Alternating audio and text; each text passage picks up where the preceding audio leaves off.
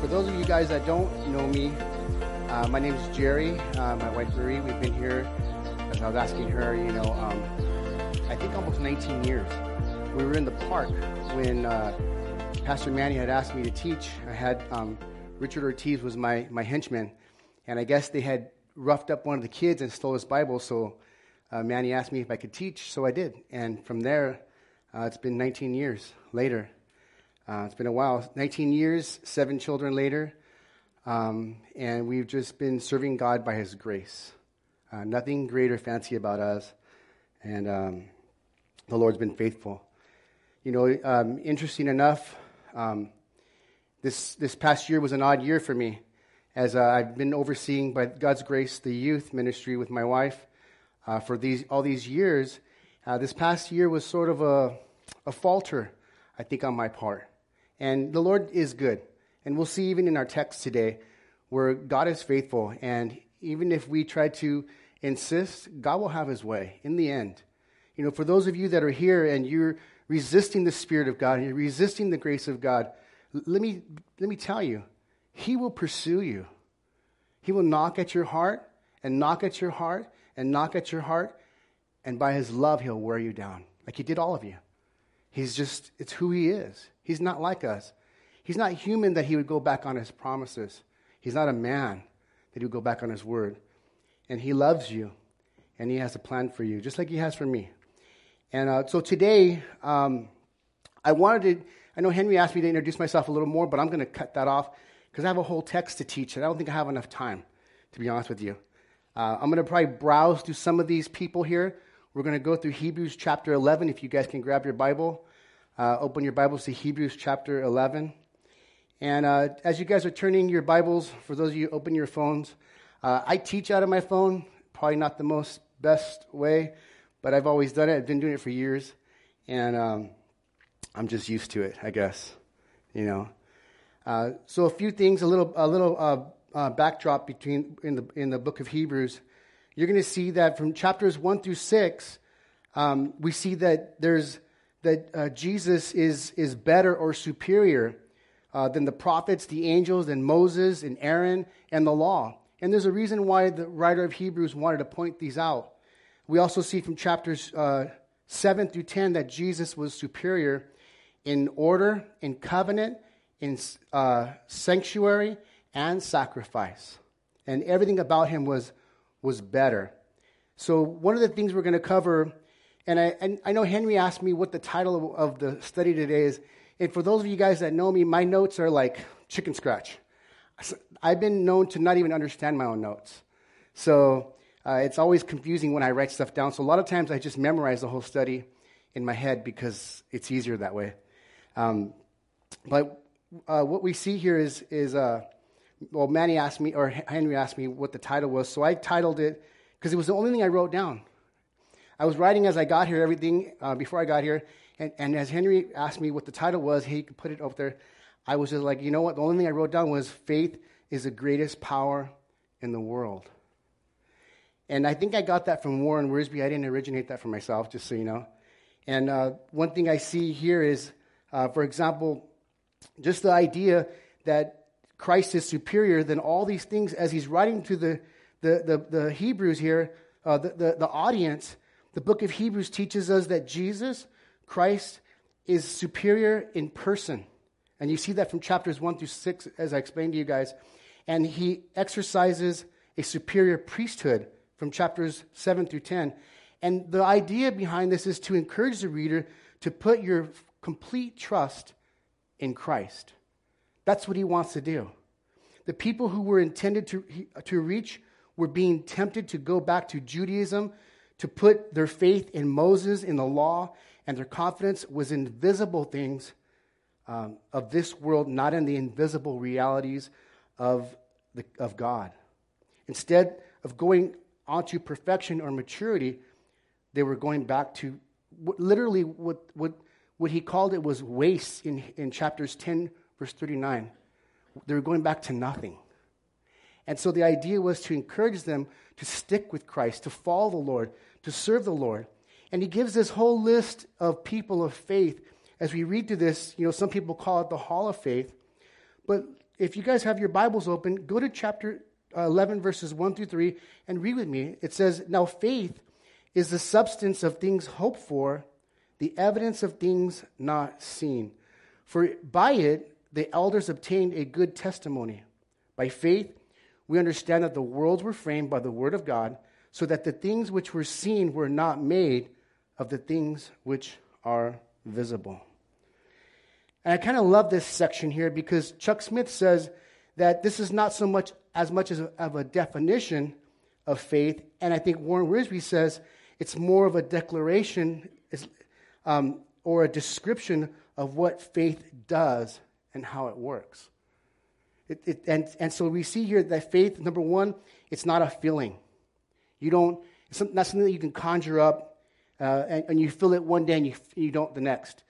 Just because you wake up one morning or you have a pain going down your leg and, and you're in pain, it doesn't mean that God's forsaken you, or He's not there.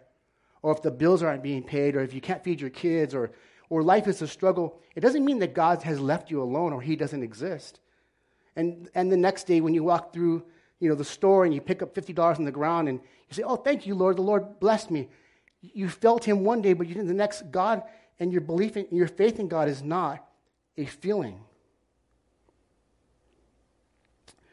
It's not a blind optimism either. It's not just like, you know, your positive confession, a lot of people will say. You got to be positive. Don't be so negative. Um, faith is not some self achieved doctrine.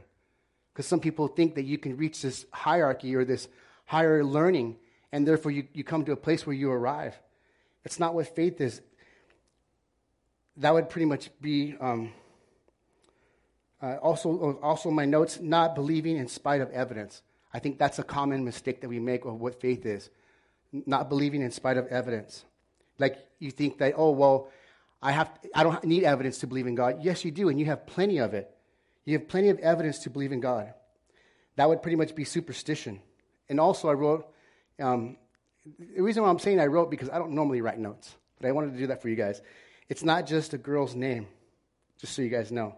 But true biblical faith is confident obedience to God's word in spite of circumstances and consequences because a lot of times people go through difficult times and like I said, they don't think that God is there. You know, if you guys take your notes here in these first three verses, uh, verse 3, the second part, it says, So that the things which are seen were not made of the things which are visible. And so when we look at faith, we believe in God. And when you look at the Bible, you're going to always find that as you read the scriptures, God never openly says, Hey, hey, guys, hey, I'm over here, it's me. You can believe in me if you want, uh, it's me. No, when you read the Bible, it says, In the beginning, God. Period. There was no explanation, there was no wondering. Even the writers knew God was there. He's evident, his, his fingerprints are literally on you. You're made in his image. And it's interesting that, you know, God doesn't have to apologize, you know, or, or explain himself. He just says in the beginning, I've always been here. You know, my daughter, I think, recently asked me, she said, Well, how is it that God, um, I mean, how has he, he's always been there? How could he always be there? How did he, somebody made him? He came from somewhere. I said, No. I said, Mama, you know, God is eternal. He's an infinite being. There's no one like him. You know, when you look at, for example, the idea of the, the let's, let's say, um, I mean, outer space. You think about it, in our galaxy alone, there's, I don't know, uh, 400 billion stars just in our galaxy. And when you look at the idea of a billion, if you were to put it on a computer and, and, and count it, you know, up to a billion, it's going to take you 37.7 years. If you were to audibly do it and count up to a billion, it would take you almost 60 years, a lifetime. So when we say a billion, we, we, we say it so loosely, but we don't realize how big the universe is.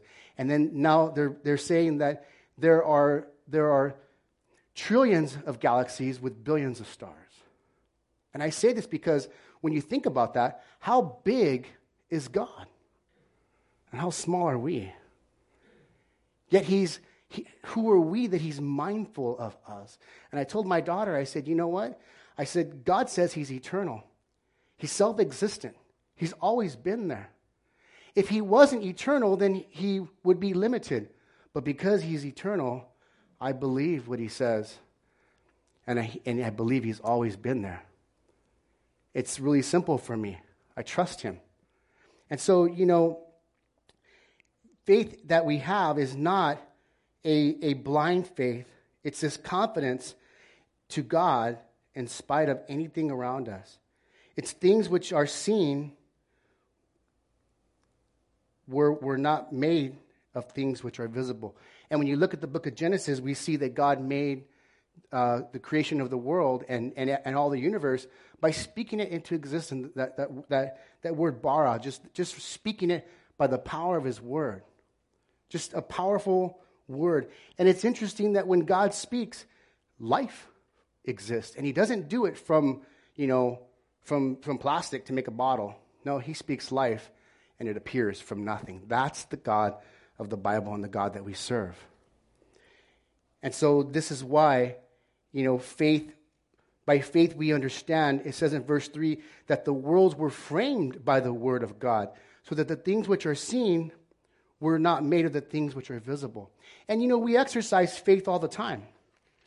You know, we look at the magnetic poles. We know that, that opposites attract, and we don't see it, but we know it's there, just like the wind. We never see the wind, but we see the effect of it the tornadoes, uh, the storms. But we've never seen the wind, but you guys all, and I believe the wind is there. And so the evidence is there, the proof is there, and God is real. That's the faith that we have in who God is. And so the evidence is, is clear. So, one thing I, I, I myself how does faith operate? And I think there's a really simple answer, answer to uh, how faith operates. God, listen to this, speaks, and we hear his word.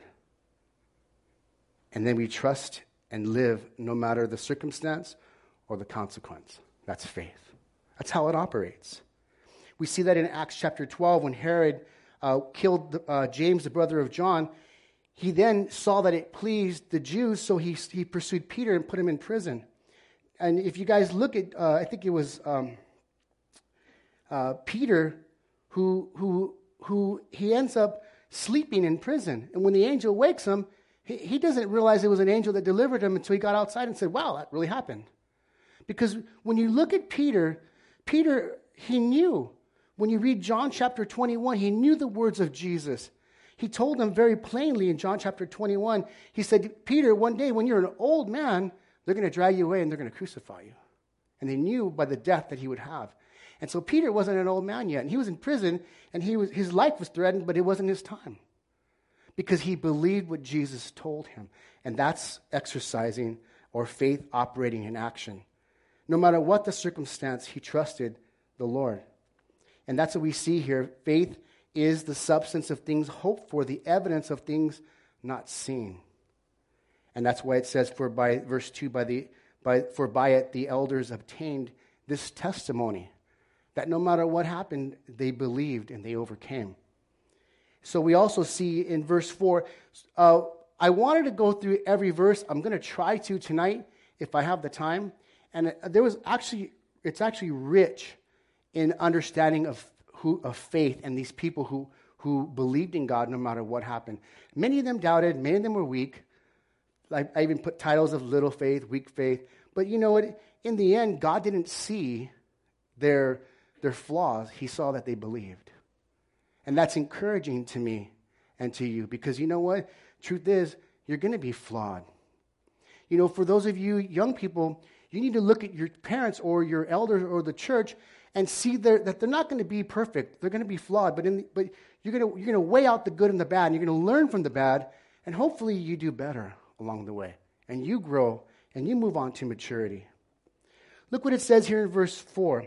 I put worshipers, um, wor- worshiping faith, uh, the worshiping faith of Abel. It says, By faith, Abel offered to God a more excellent sacrifice than Cain through which he obtained, and notice this, the witness that he was righteous in God, testifying of his gifts, and through it, he being dead still speaks.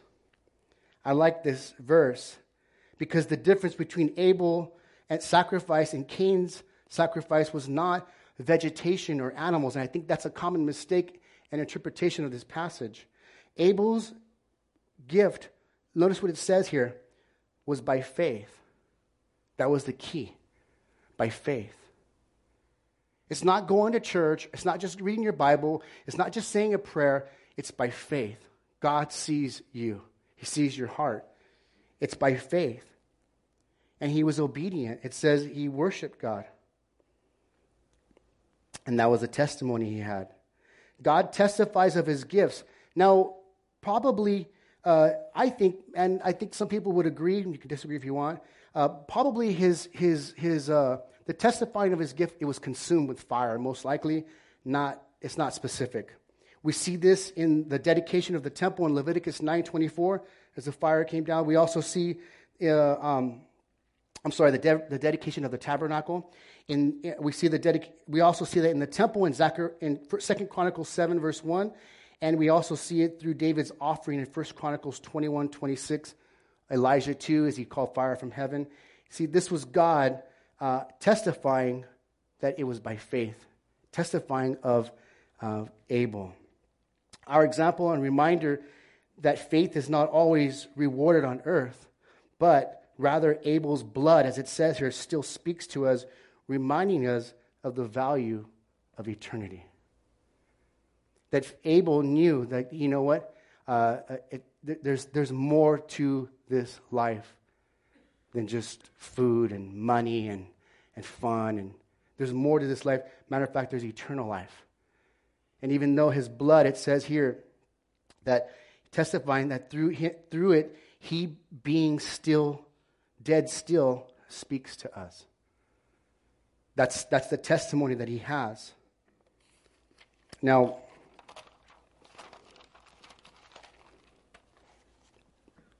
verse 5, it says, Enoch's faith, walking faith is what I wrote. I don't even know why I wrote that. Walking faith. Uh, because he says he walked with God and he was not, for God took him, right? So Genesis chapter 5, verses 21 through 24 uh, tells this story. Well, he had that he had with God, and, and he was not, for God took him.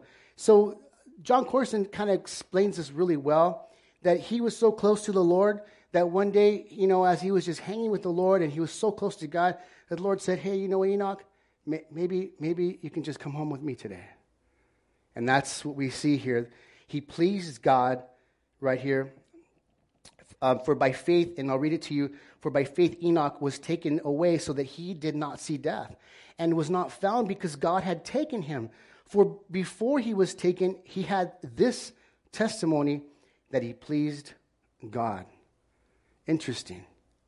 That was a testimony that he had. And now, when you read these people, I want you to read their lives, and, and in a lot of ways, that should be us, men and women of faith. And for those of you that are young, even young people of faith. For those of you that are really old, old people of faith. You know, God's not a respecter of people. God can use anyone.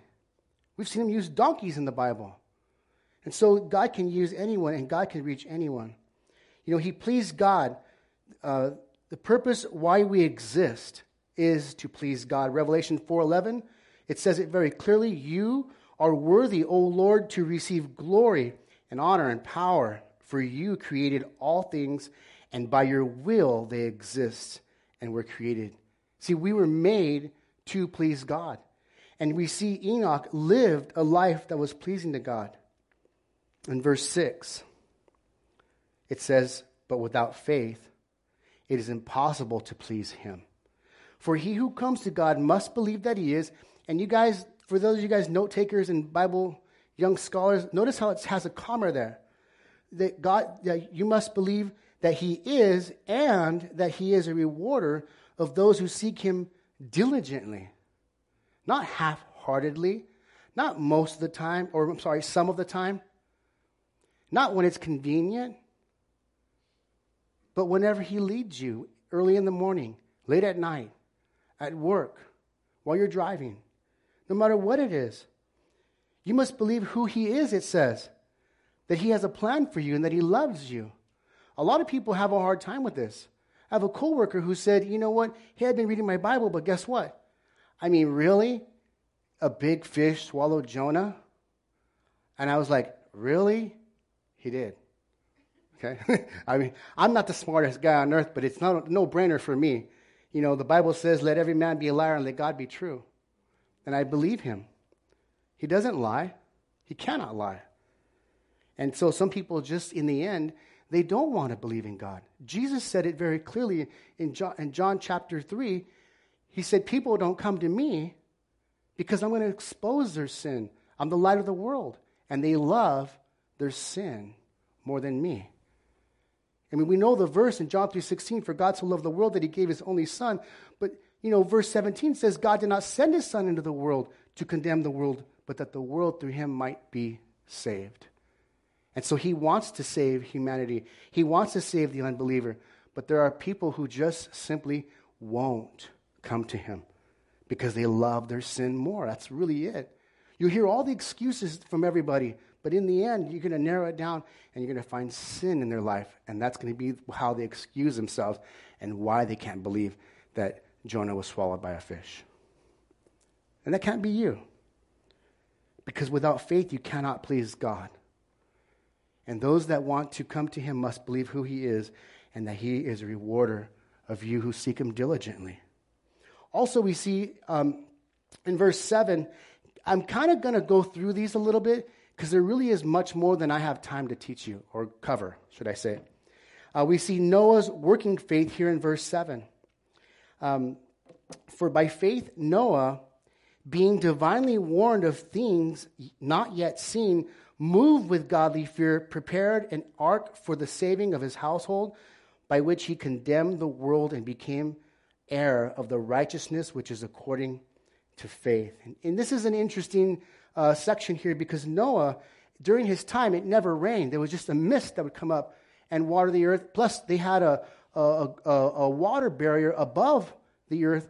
And so ultimately, some people believe that there probably was a global greenhouse, is why you're going to see you know, uh, uh, fossils that they found of, of, of, fruit trees and, and different uh, uh, animals that shouldn't be in Antarctica under ice that are probably there. And they're all over the world because at one point that was probably it. it was just a global greenhouse and, and life was everywhere, you know. And so here is, is uh, Noah with moving with godly fear. He turns around and God warns him and, and tells him, build the ark. Well, he builds this huge ark and it's never rained. And just in his working was a witness to the world, and it was a condemnation to them that they were rejecting the love of God.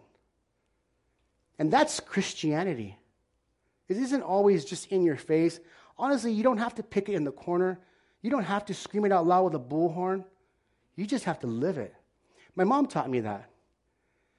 um, years ago, I guess my dad passed away, and she was kind of grieving. It was kind of interesting. My mom would sleep when he passed the opposite way. She couldn't sleep like normal because she didn't feel normal without her husband. Even though he didn't know the Lord, she loved him. And so she turned around, and one day she, she, was, she was upset. She told the Lord, I'm upset that my husband gave up. He gave up on life, on, on our marriage. And the Lord, the Lord showed her something. The Lord showed her, you know what? As long as he lived with you, he had to live with me. As long as he lived in your home, he had to go to church. And then you, and then he, he, the Lord showed her, hey, you know what? You were so concerned with the marriage, the marriage, the marriage, the marriage. There he says in Malachi, and the Lord said, I want a godly offspring. And that's the result that we see of a lot of people, is, is, is that overflowing. And this is what we see with, with, um, with Noah. As he lived a godly life, he also saved his family, and they, his witness reached them because they believed, and they didn't perish like the rest of the world. You know, 2 Peter 2 5 says, you know, that, that, he, that he was a preacher of righteousness. Now, Jesus in Matthew chapter, you know, I didn't write it down. because I don't understand my notes, to be honest with you. But in, in I could find it. I think it's Matthew 24. I might be wrong. In, in the, the Gospel of Matthew, you know, Jesus said that the coming of the Son of Man will be just like the days of Noah, where they were eating and drinking. They weren't believing. They didn't care. It's not going to happen. And he says, ah, I'm going to come. And remember, the, the, the second coming of Jesus Christ is God's answer to all of humanity's problems today. That is the answer to all the wickedness and corruptness that we see in society and around our world. All the diseases and, and all the death and all the sorrow and all the pain. The answer is the love of God to come and bring his son and judge the earth and cleanse it. That's what God's going to do one day. Soon. No doubt. Soon. And that's why Jesus said, when you see all these signs and wonders, like a woman giving birth, I know i have never given birth, even though I always say I had seven kids. People look at me like, oh, you've had seven kids. I say, no, I haven't had one. Not one. But I've seen the birth pangs and I've seen the false contractions, and I've been in hospital day after day, night after night, when, you know, after week after week. You know, all our kids are premature and they all wanted to come out early. So, you know, I've seen, I've seen the process. And then once that water bag breaks, that's it. Baby's coming out. See, me and my wife were pros at it after a while. The, I think the last few, we were sitting there sleeping. She's probably dilated to 10. She wasn't in pain. She was asleep. Dad, are you asleep? Mom, are you sleeping? And like, is the baby out yet? You know? We, we got accustomed to it. We were used to it. And, you know, we're going to see that Noah had a working faith. And he reached his family and he reached uh, uh, his loved ones uh, and saved them. God used him. Notice also with, uh, with me, uh, go to verse 8 as we move forward uh, for the sake of time. Um, I put here Abraham's obedient faith. It says, by faith, Abraham obeyed when he was called to go out to the place which he would receive as an inheritance. He went out not knowing where he was going. And it's kind of interesting because I guess I can relate to Noah. For me right now, I told you I faltered in ministry in my own way. I felt like I did, but God in His grace has, has, has kept the ministry alive because it's His church, it's his, it's his people, it's His bride, it's His work, all by His grace. we get to just partake of that, that, that grace and that glory as we just serve Him, you know. But I, in the process, my wife and I are, are planning on moving, to be honest with you. And so a lot of people, we've said, oh, New York, New York, we're going to go to New York. So people are like, you like the city, of New York? Well, no, not really. It's going to be the suburbs. You know, oh, you're going from another Democratic state to another Democrat. I'm like, well, not for political reasons. I'm not going anywhere. I'm just going to be obedient to God. And so one of the one of the brothers was like, why New York? I don't understand. Why? And I'm like, I don't know. I just know I'm supposed to go. I'm not sure exactly what it's going to be. I know that the way it's unfolded for me is, you know, we've been here for the past 19, 20 ish years, and it was really just youth. So for many of you, I've taught many of your children uh, for over the years. Randy, you were 13, 14 when you got here, and now you're 55. That makes no spiritual years. You know, and so I've, we've seen over the years of just how God is faithful. And you know, I guess, like I said in my faltering, I noticed that the Lord found a way, He worked it out. And now, through the, not so much the result of the pandemic, but I think it had a byproduct where a lot of people got involved. John and Rosanna are now overseeing all the events. There's more people involved in the rotation. I mean, I've worked for a month straight. Randy's helped me out a lot, filling in for me on Sundays. I haven't had a day off in a month. And you know, the Lord has worked it out for us to move. And when we leave, the ministry will, will, will be taken care of, you know, because this is God's church. Yeah. And so, by faith, I don't know what I'm going to do, but I know I'm going to go.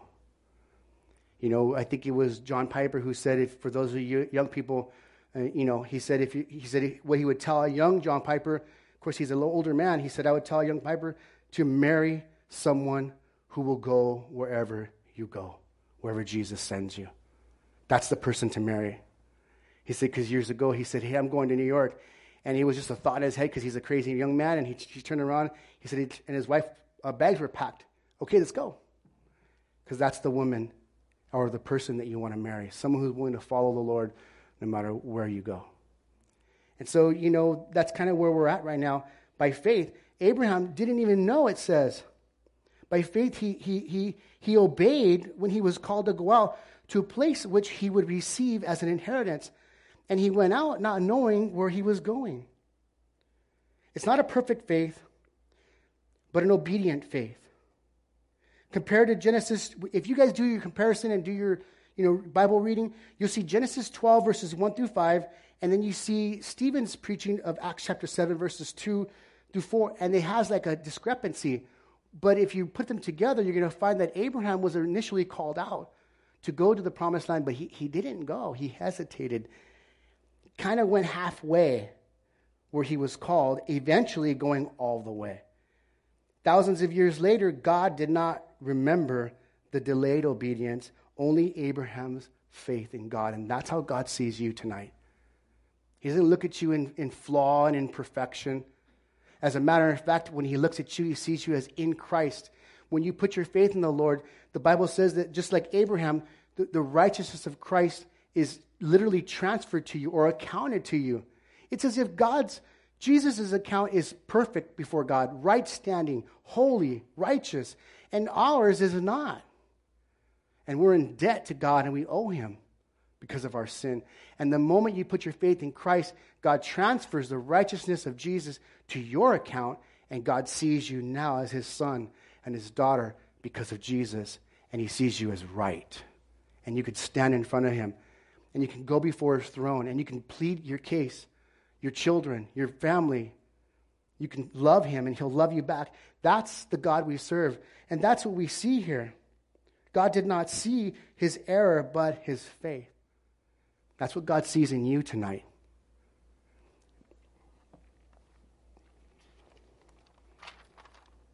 Let's go to verses 9 through 10 as we move forward for the sake of time. It says, by, by faith, and notice the key word here, by faith. It's a repeated uh, phrase that you're going to see, by faith. That's like important in this chapter. By faith, he dwelt in the land of promise. Abraham did. And I put in my, in my notes Abraham's camping faith. I don't know why, because I want to go camping. But um, I want a day off, actually, soon. Uh, Thanksgiving Day, I get the, the day off. By faith, he dwelt in the land of promise as in a foreign country, dwelling in tents. Notice this, and this is significant with Isaac and Jacob, uh, the heirs of, with him of the same promise. Now, it says, For he waited for the city which has foundations, whose builder and maker is God. By faith, he dwelt in the land of promise. He lived in the land of God's promise. And notice that he never owned anything. I'm not saying that the Christian can't own a house or a car or property or a land. Not necessarily. Don't go take, take this to the extreme. I, I, honestly, I, I, love the church, and, and, and I, believe me, over the years, we've made every sacrifice in every way.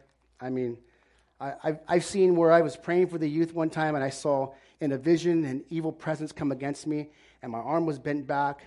The next day I woke up, my arm was out of place, popped out of place, and, and, I, and, I, and I tore something inside my arm.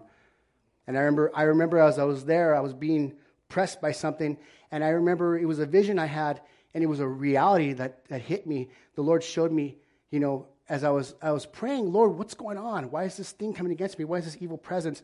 And I remember hearing a voice that said, clear as day, Jerry. Because I knew the enemy was mad. And my arm went out of place. I don't take days off.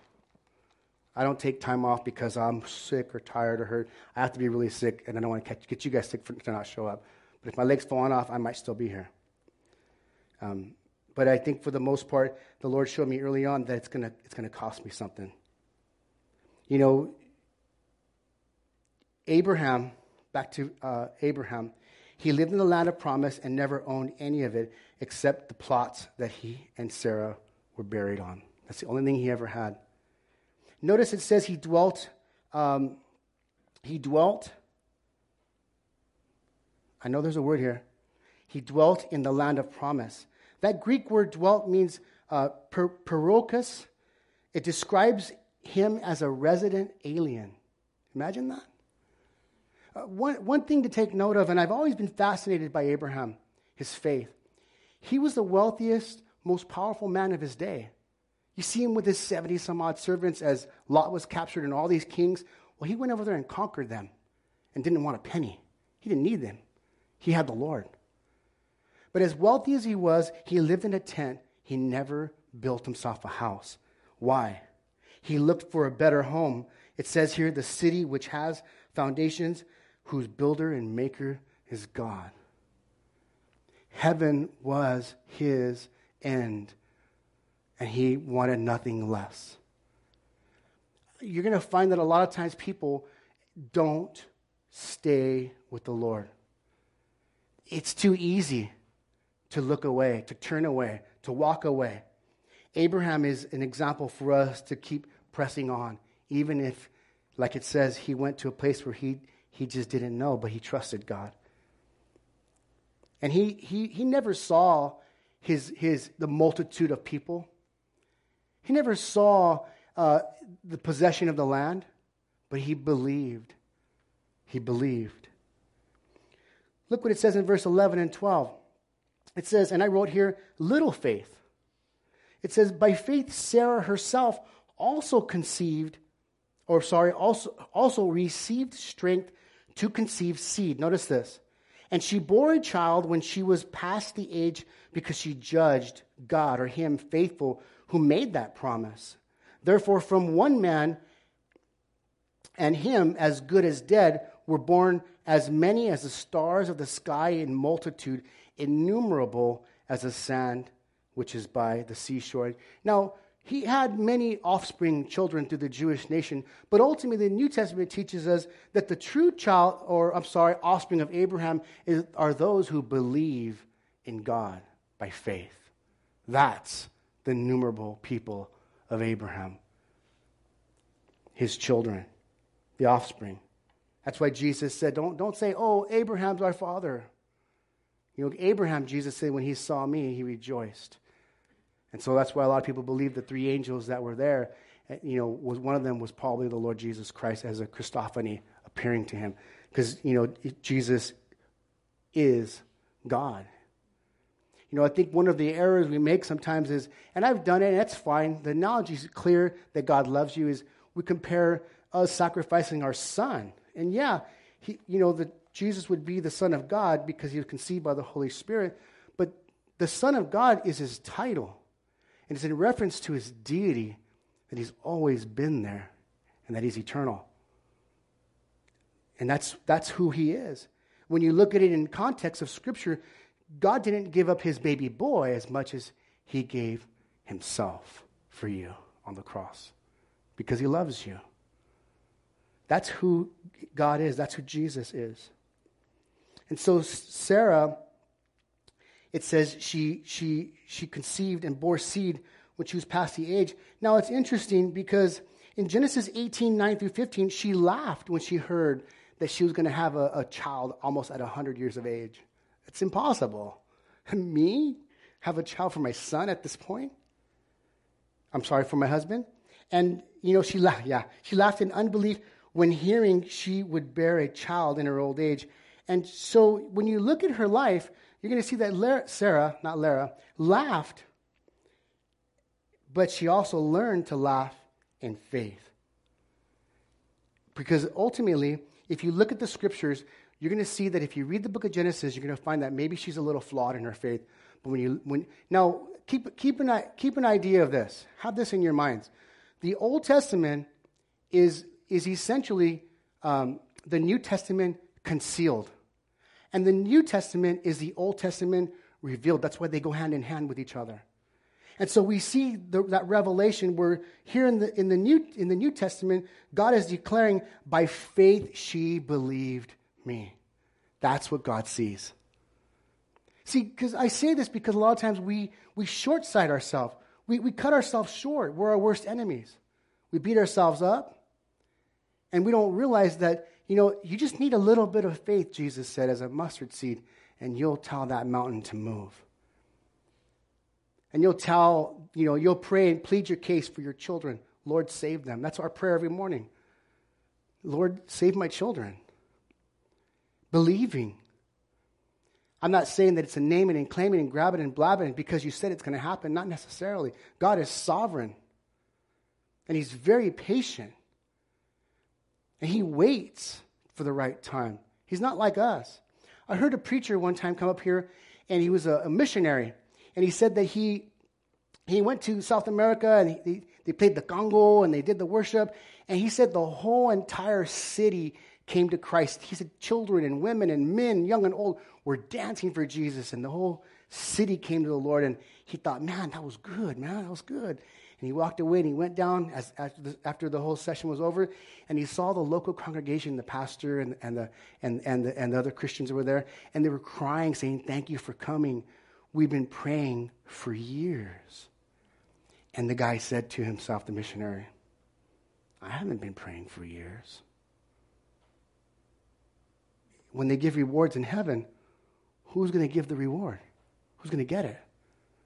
Them. He said, I learned a valuable lesson to pray, believing, even if it takes years. And so we see that she, Sarah, believed. And it says, not because, like I said, you, see, you read Genesis and you see the flaw, but here God says, by faith she did this. Because it says she judged him faithful who made the promise. When God gives you a promise, he keeps his word. Notice she, by faith, conceived and received strength. It says, and gave the str- and God gave her strength, but Sarah received it how? By faith. Yes. God can give you that strength you need by faith. Look what it says in verse 13 through uh, 16 as we read through. It says, These all, and I put here teaching faith. Teaching faith, just so you guys know. Uh, it says, if you guys follow along, these all died in faith, not having received the promises, but having seen them afar off, were assured of them embraced them, and confessed that they were strangers and pilgrims on the earth. For those who say such things declare plainly that they seek a homeland. And truly, if they, have, have, if they had called to mind that country from which they had come out, in other words, if they would have looked back, it says they would have had opportunity to return. But now they desire a better, that is a heavenly country. Therefore, God, listen, to this, and this is key here, is not ashamed to be called their God, for he has prepared a city for them. Jesus said it very clear in John chapter 14, verse 1. You know, uh, let your heart not be troubled. If you believe in me, believe that I go to prepare a place for you. And in my Father's house are many mansions. And if it wasn't true, I would not pull your leg to say, psych, just kidding. But I am preparing a place for you. And all you're doing is you guys are seeking the Lord and drawing close to Him. You're just putting a little bit more into the kingdom of God. You're investing, you're investing, you're teaching, you're serving, you're sitting, you're hearing, you're worshiping, you're praying. You're reading. You're sacrificing. You're giving to God. You can't outgive Him. Remember that. And you're just investing into that heavenly place one day. It says, Therefore, God was not ashamed to be called their God. He's not ashamed to be called your God. You know that? Look what it says in verses 17 through 19. Uh, by faith, Abraham, when he was tested, offered up Isaac, and he who had received the offer, who had received the promise, offered up his only begotten son. Now, he had, he had Isaac and Ishmael, but God said, Hey, take your son, your only son. Ishmael was just a work of the flesh, not trusting God, but God only acknowledged Isaac. And he said, Your only son. It says, Of whom it was said, In Isaac your seed shall be called, verse 19, in concluding that God was able to raise him up even from the dead, from which he also received him in a figurative sense. And that's kind of neat because Abraham, here it says that he believed that God would raise him from the dead. So when he went there to go strike his son, he, he, that was it. He knew God's going to keep his word. If I have to kill my son, there's a reason why. I trust God more than anything, more than the very thing I love. And for those of you guys that are Bible readers and Bible teachers and interpreters, you know, we have what's called first mention in the Bible. And what we see here is the first mention uh, uh, for the word more worship. We see where Abraham worshiped God in sacrifice. That's really a good application of what worship is. It's a life of sacrifice. He gave the very thing he loved the most. And God wants your heart. God wants your devotion. God wants your obedience. Because obedience is better than sacrifice, is what he teaches. It says in verse 20, by faith, Isaac, blessed Jacob and Esau concerning things to come. And this was interesting because Isaac blessed Jacob as he came to a place of faith when he uh, discovered that he actually blessed Jacob instead of, of Esau. Remember, he was getting old, he was blind, he was deceived by Jacob. But when you look at the scriptures, it says here he did it by faith. But remember, God promised that the blessing would be on the younger, not the older. And so Isaac was trying to thwart the work of God. At least it seems like it because he knew better. He wasn't naive, he wasn't dumb. And God still had his way. And he retracted. I wrote in here, Isaac trembled. It says in verse in chapter Genesis 27 33, it says Isaac trembled exceedingly. He was troubled because he knew that he tried to box God in to defeat God's plan and that God beat him. He realized that he would always be defeated when he tried to resist God's will, even when he didn't like it. He learned that despite his arrogant attempts against the will of God, God will always, God's will is always glorious. And in the end, he said, Okay, Lord, you win. That's what we see here. That's why it says, by, by faith, Jacob um, blessed or uh, by faith, Isaac blessed Jacob and Esau. By faith, it says in verse 21, and I put worshiping faith, and we'll read through this. By faith, Jacob, when he was dying, blessed each of the sons of Joseph and worshiped, leaning on the top of his staff. Also, it says here in verse 22 by faith, Joseph, when he was dying, made mention of the departure of the children of Israel and gave instructions concerning his bones. Remember, that was the word that Abraham received that they eventually would be slaves in a foreign land for 400 years and God would deliver them. But we're going to see that he believed this and he said, Hey, when you guys go to the promised land, take my bones. Right? And they did because he believed. And how did he do it? By faith. But by faith in what? In the promises of God, in the Word of God. The Word of God is living, powerful, and sharper than any double edged sword. It will pierce your heart and the soul. It is this discerner of the thoughts and the intents of your heart. God can change you and mold you to the woman or man he wants you to be by the power of his word. Because the power of his word that created all that we know. That's why the very Bibles you guys have in your house, I have, I don't know how many Bibles I have. That's God's word. You know, one time I asked the youth, what language does God speak in? You know what they told me? Jewish language. Jewish language. I don't ridicule because I come up with weird answers too. You know, God speaks in your language and your plain understanding, and He speaks to your heart. We see parental faith, which we're going to skip some of these. Uh, verse 23 and verse 24, and I'm skip this too. Uh, we see choosing faith, verses 24 and 26. 27, we see fearless faith. And read this with me. For by faith he forsook Egypt. Moses did not, fearing the wrath of the king or the, or the Pharaoh, for he endured as seeing God who is invisible. It's, I put here, see, seeing him who is invisible, Moses understood that God was greater than the angry Pharaoh. Also, keeping faith in verse 28, by faith he kept the Passover and the sprinkling of the blood, lest he who destroyed the firstborn should touch them. I want you to notice this. He, the Lord told him that to, put the, to kill the lamb and put the blood on the doorpost. And the Bible tells us he, he did it by faith. You read your Bibles when you get up tomorrow by faith, trusting that God's going to meet you there. You come to church to worship God together, knowing where two or three are gathered in my name. God says, I will be among you.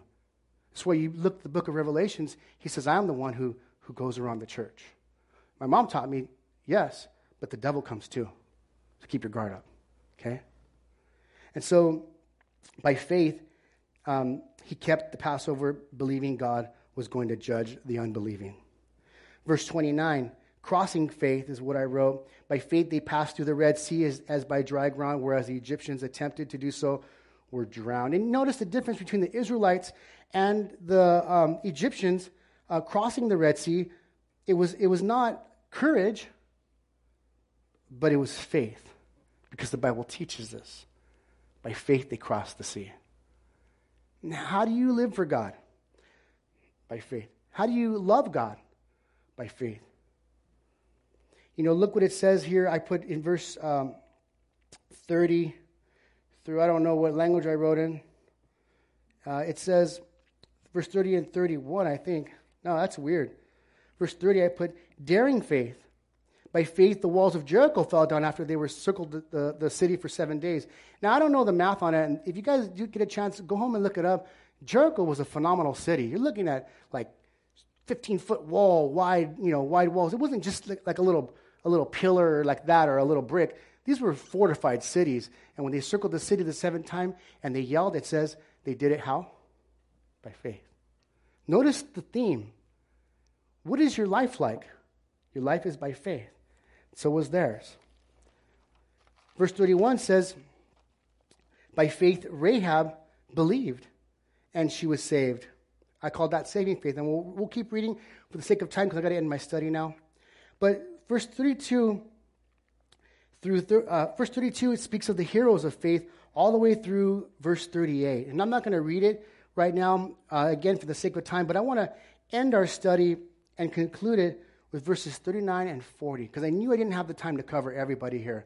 I needed another hour. And so I kind of browsed through some of them, even though I wrote a million things, and I don't understand half of it, just so you know. Um, 39 and 40, it says, And all these, having obtained a good testimony through faith, did not receive the promise. God, having provided something better for us, that they should not be made perfect apart from us. They believed. In other words, you too can make this list. You too will make this list. One day your name's going to be in a list like this because the books will be open. I don't know how it works, but God's probably writing your story right now. Keep doing what you're doing. Keep believing. Keep seeking. Keep on asking. Keep on knocking, and the door will be open to you. A door that no man can open, that no man can shut. Only you can limit God in your life. And you know, by faith, ultimately, you know, in closing and concluding, it's not so much just, just faith. Your faith is in the promises of God the Word of God. The Bible teaches us that the Word of God became flesh and tabernacled among us, and we beheld His glory, the glory as, as of the only begotten Son of God, full of grace and full of truth. That's Jesus Christ our Lord. And so that's what we see in, in, in, in, when it comes to the Word of God. But our faith is in Jesus Christ. Our faith is in the work of the cross, not in our work or in our labor. Remember, God didn't honor Abraham's fleshly work, nor did he even acknowledge it. Even though he had a son because of it, he didn't acknowledge that work, but the work of the promise, and that's Jesus. And as you guys put your faith in Christ, let me tell you, it takes the weight and the pressure off your shoulders from trying to be someone or something you're not. You don't have to pretend. Don't come to church and think you can get involved and then lead the bull by the horns and send, keep the worldly attitude out. You follow the Lord in love and grace. You, you let Him, you rest in the cross of Calvary. The very words of Jesus was, It is finished. To tell us thy debt paid in full for you. And so the weight is off your shoulders. The work has been done the, the, the, the, the war is, is finished. There's still battles to be uh, completed. And the weight is off your shoulders, and you're free to serve God by faith. That's the relationship that we have with God through Jesus Christ tonight. You know, in closing, I think it was um, Alexander the Great, if I'm right. Yeah. And he, after uh, conquering Greece, he went to, through the Appalachian Mountains, and I'm not sure where he was going to conquer. I used to know. And as he was um, traveling, and you know, they went through some rough terrain. If you guys know the history of Alexander the Great, he looked back and he saw this young man just struggling. He was just struggling and you know, having a hard time, and he was carrying this bag, and he was getting off his horse, and and and he, he turned and said, "Young man, what are you struggling for?" Sir, I'm carrying Alexander the Great's um, treasure. Uh, so when we cap, I'm going to keep it for him and protect it. And Alexander the Great said, You know what? You worked really hard. I'll tell you what. Keep it. It's yours. You can have it. And boy, Did that weight become light? Because it was no longer carrying it for someone else. You see? And, and the next day, he's there just carrying his weight like nothing because now he has a treasure. See, it's something when someone takes the weight of the world, the weight of sin off of your shoulder. And by faith, you come to Jesus Christ tonight. And he says, if you confess your sins, uh, he is faithful and just to forgive you of all your sins and cleanse you from all unrighteousness. If by faith you'll come to him and believe that he is a rewarder of those who seek him diligently. And you come to the cross, and you come to the Lord, and you receive salvation and forgiveness of sin. That's the God that we read of in the Bible, and it's the God we serve.